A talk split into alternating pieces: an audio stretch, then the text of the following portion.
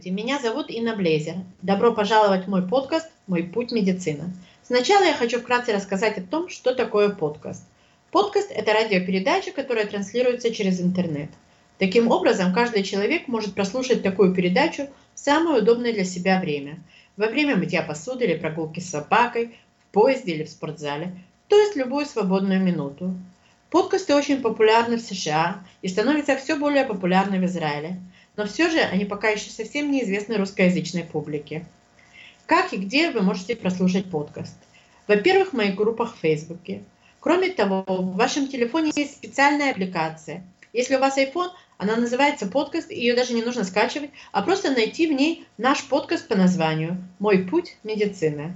Если у вас Android, то вам нужно загрузить аппликацию, которая называется «Подкаст Addict». У вас воз... Если у вас возникнут технические проблемы или вопросы, вы можете обратиться ко мне лично или на моей страничке в Фейсбуке. Теперь пару слов о том, что же будет в моем подкасте.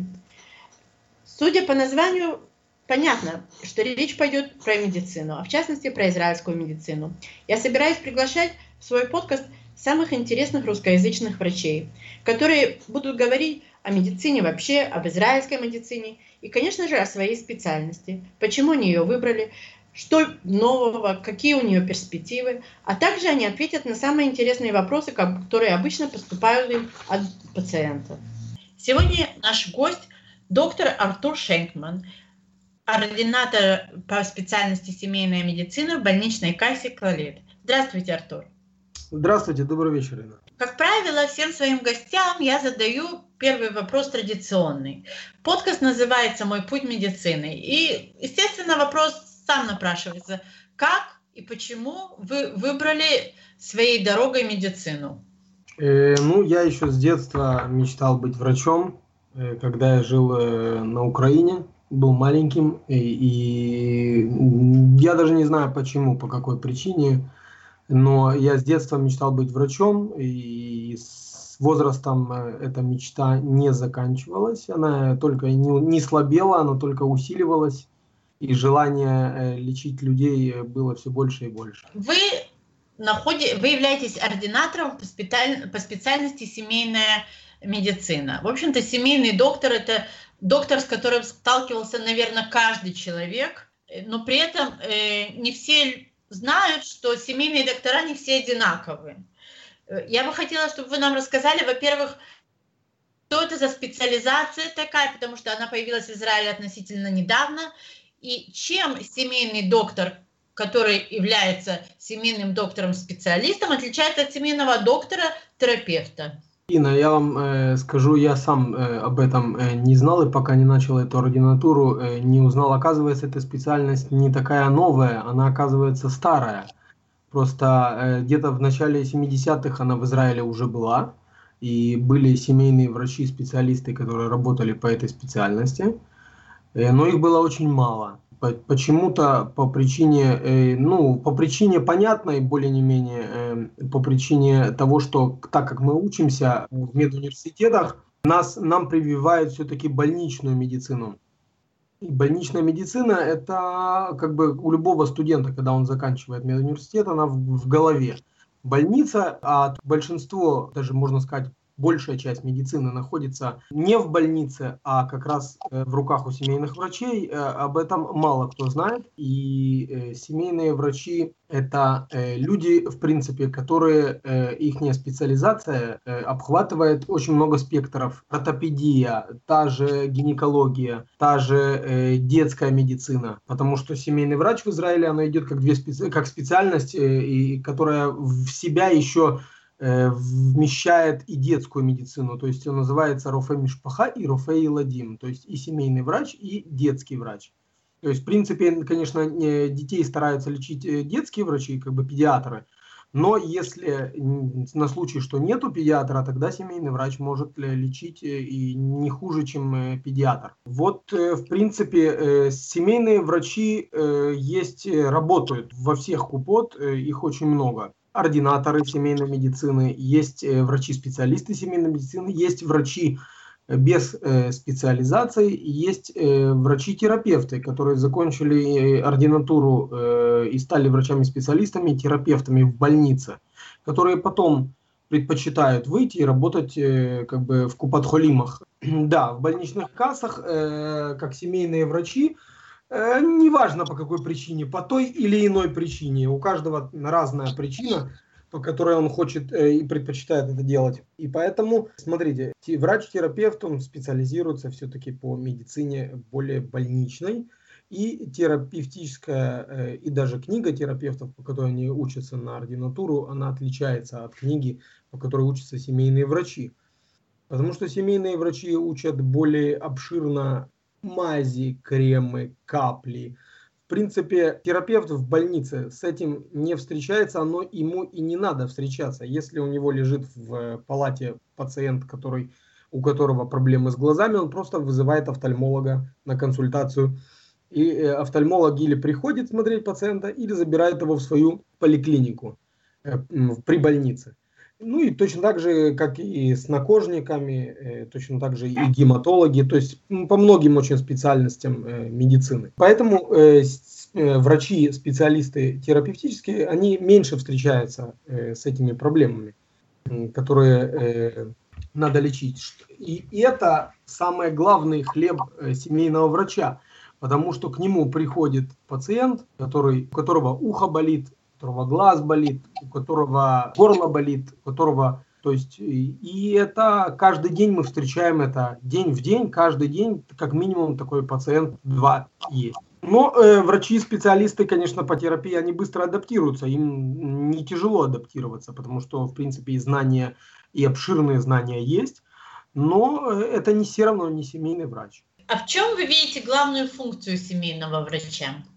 Семейный врач – это врач, который ведет пациента, как и хотелось бы, как и мы стараемся это делать от его рождения и до сколько врач сможет вести, или кто состарится быстрее, или врач, или пациент. Поэтому, э, то есть э, ты, в принципе, э, находишься с пациентом с его детства, ты знаешь его с детства, ты знаешь его проблемы, ты знаешь его заболевания, ты знаешь все его царапины, переломы, все, все болезни его семьи.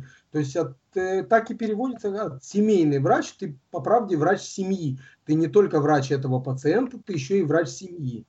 Например, если у пациента, не дай бог, у кого-то случилось онкологическое заболевание, то в принципе лечение, э, конечно же, проходит сам больной, но поддержка и, и общение, и выписывать те же рецепты, все происходит и с семьей тоже.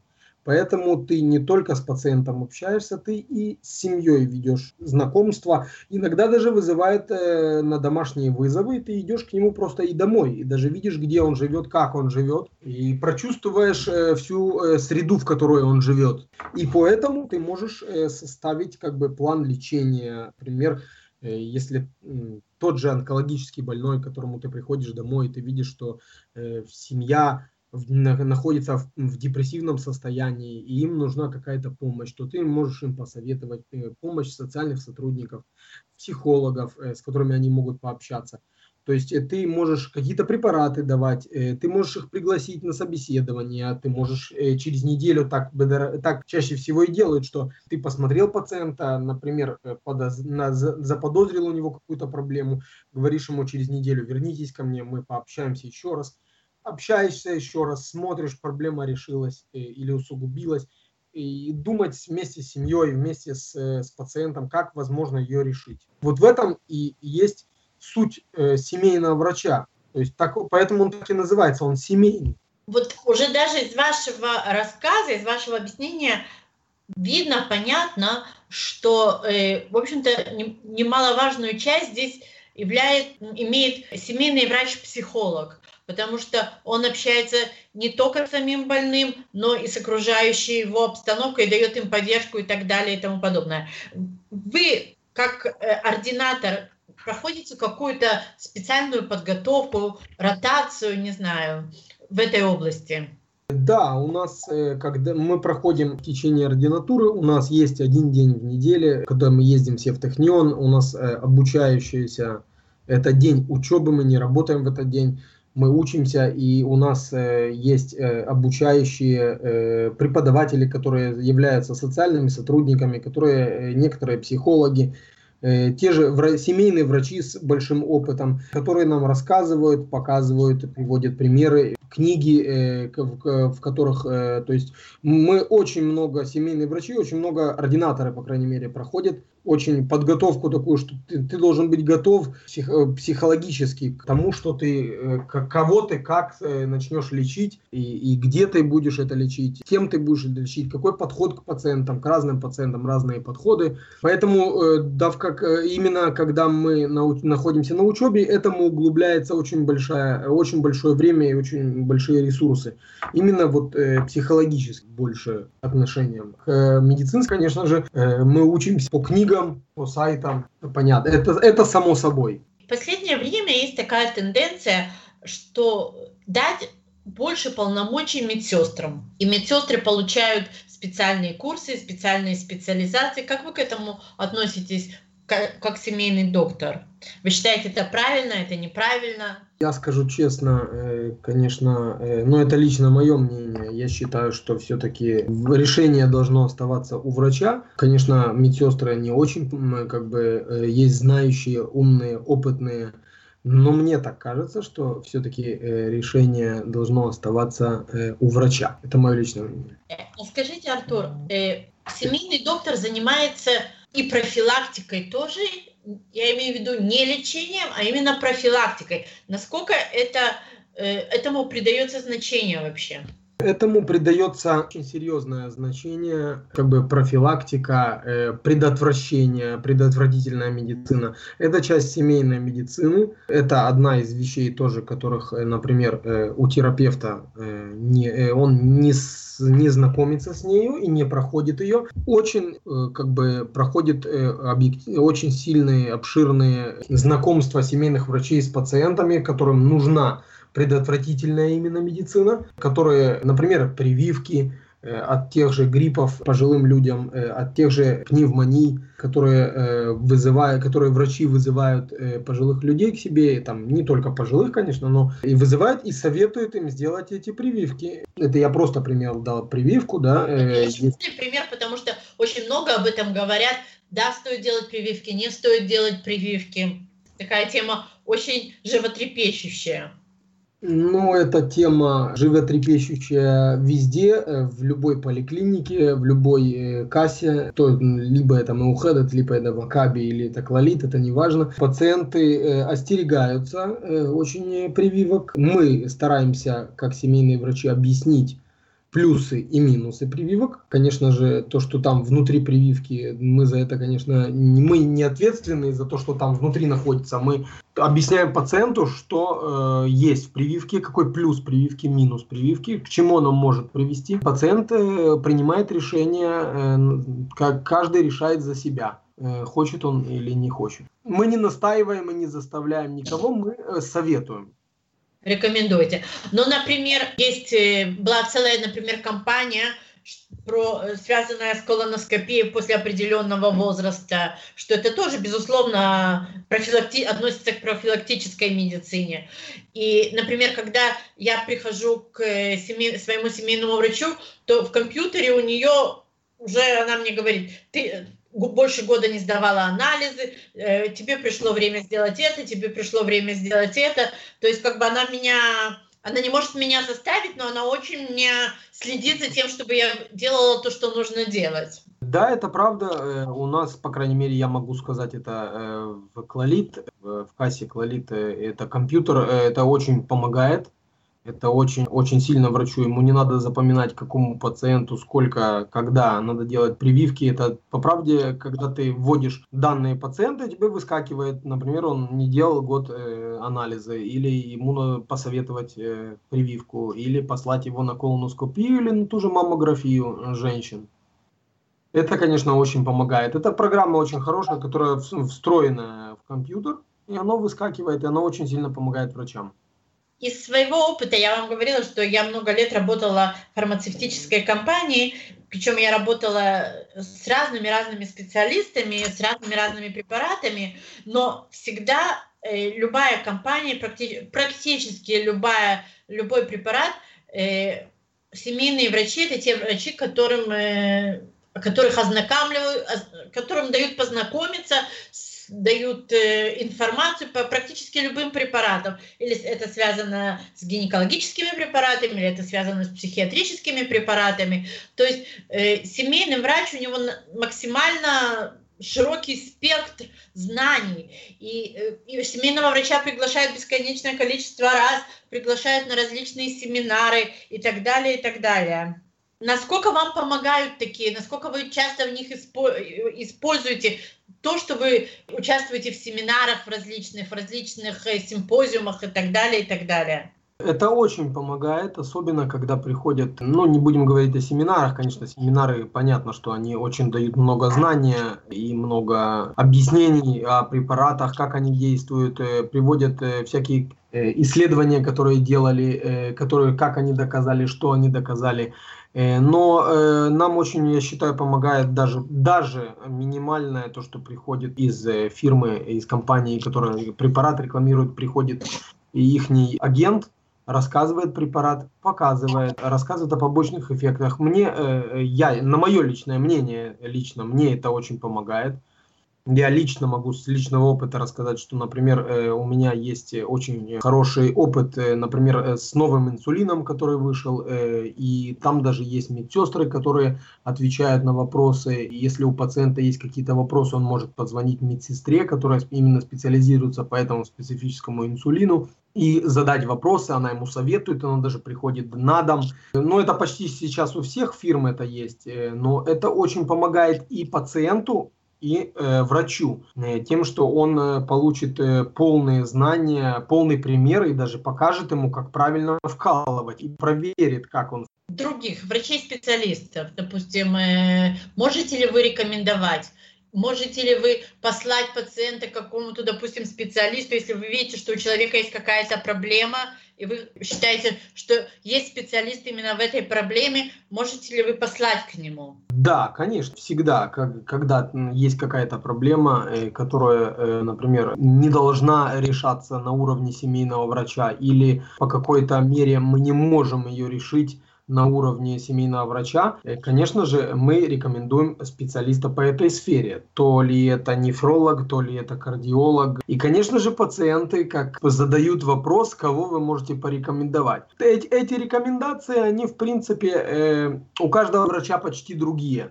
Потому что э, ты рекомендуешь э, пациенту э, врачей, э, тех, с которыми ты сталкивался вплотную и работал. То есть, которым... То есть своего опыта. Да, из твоего опыта, с которыми ты сталкивался и, и слышал э, реакции пациентов и реакции врача, э, видел его лечение, согласен ли ты с этим лечением или ты не согласен с лечением. И, в принципе, рекомендации, то есть я стараюсь не говорить имена специфических каких врачей, но если они назовут э, имя и скажут мне, этот врач хороший, я скажу, я считаю, я лично с ним работал, например, я считаю, что он хороший врач. Но я не буду настаивать и говорить, я думаю, что так многие семейные врачи, они не настаивают э, и говорят, нет, иди только к вот этому или иди именно к тому. А именно мы рекомендуем, потому что мы лично знаем, что они э, лучшие в этой сфере. А там пациент выбирает э, по собственному, по выходу или как бы... То есть принимает сам свое решение. Конечно, конечно. Семейная медицина – это та медицина, которая, например, э, врач не настаивает ни на чем. Врач все рекомендует. Это на уровне рекомендаций. То есть ты не можешь заставить пациента сядь, и тебе сейчас медсестра возьмет, это, по-моему, сейчас в любой медицине, не только в семейной, сейчас тебе медсестра возьмет, наберет кровь. То есть мы рекомендуем сдать кровь, э, когда тебе удобно, когда тебе выгодно, как хочешь ты этого, не хочешь, это решать э, в конце концов пациенту. Пациент должен нести ответственность за свое здоровье, не только семейный врач. Конце концов, это здоровье пациента и ответственность, она лежит на нем тоже. А вот у меня такой вопрос. Очень-очень часто семейных врачей ругают. Причем ругают за, за все, за большие очереди, за то, что мало времени. И вместе с тем, мне кажется, что именно в Израиле то, что больной получает, это, в общем-то, очень немало. Как вы считаете, уровень семейной медицины в Израиле относительно, относительно, относительно других стран, на каком уровне здесь находится семейная медицина? Ну, э, я могу сказать, что э, за последние годы, я не знаю, как было до этого, но за последние годы то, что я обращаю внимание по своей профессиональной работе, тем, что уровень семейной медицины повысился, уровень ознакомительности и врачей, и, и персонала, и тех же пациентов в семейной медицине он повысился – семейные врачи э, и количество врачей повысилось. Смотрите, я э, в принципе скажу вам честно, э, я соглашусь с тем, что по правде мало времени на каждого пациента и очереди большие по правде. Но я считаю, что по, по сравнению с моими знаниями, то, что происходит за границей, например, то я считаю, что наш уровень неплохой.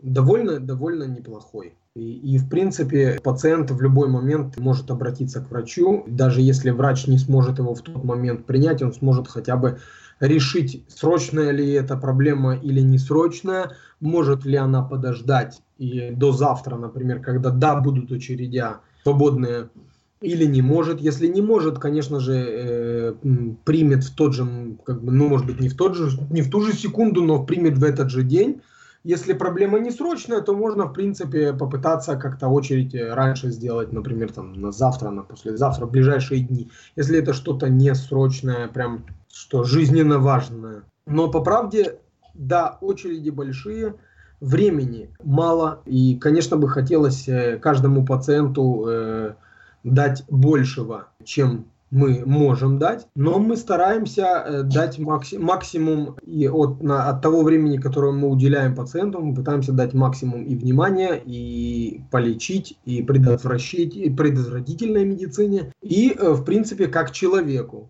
Тоже спросить о личной жизни, спросить, как дела, снова, как здоровье у семьи. То есть это тоже очень важно. Это действительно важно, да? Человеческое лицо врача.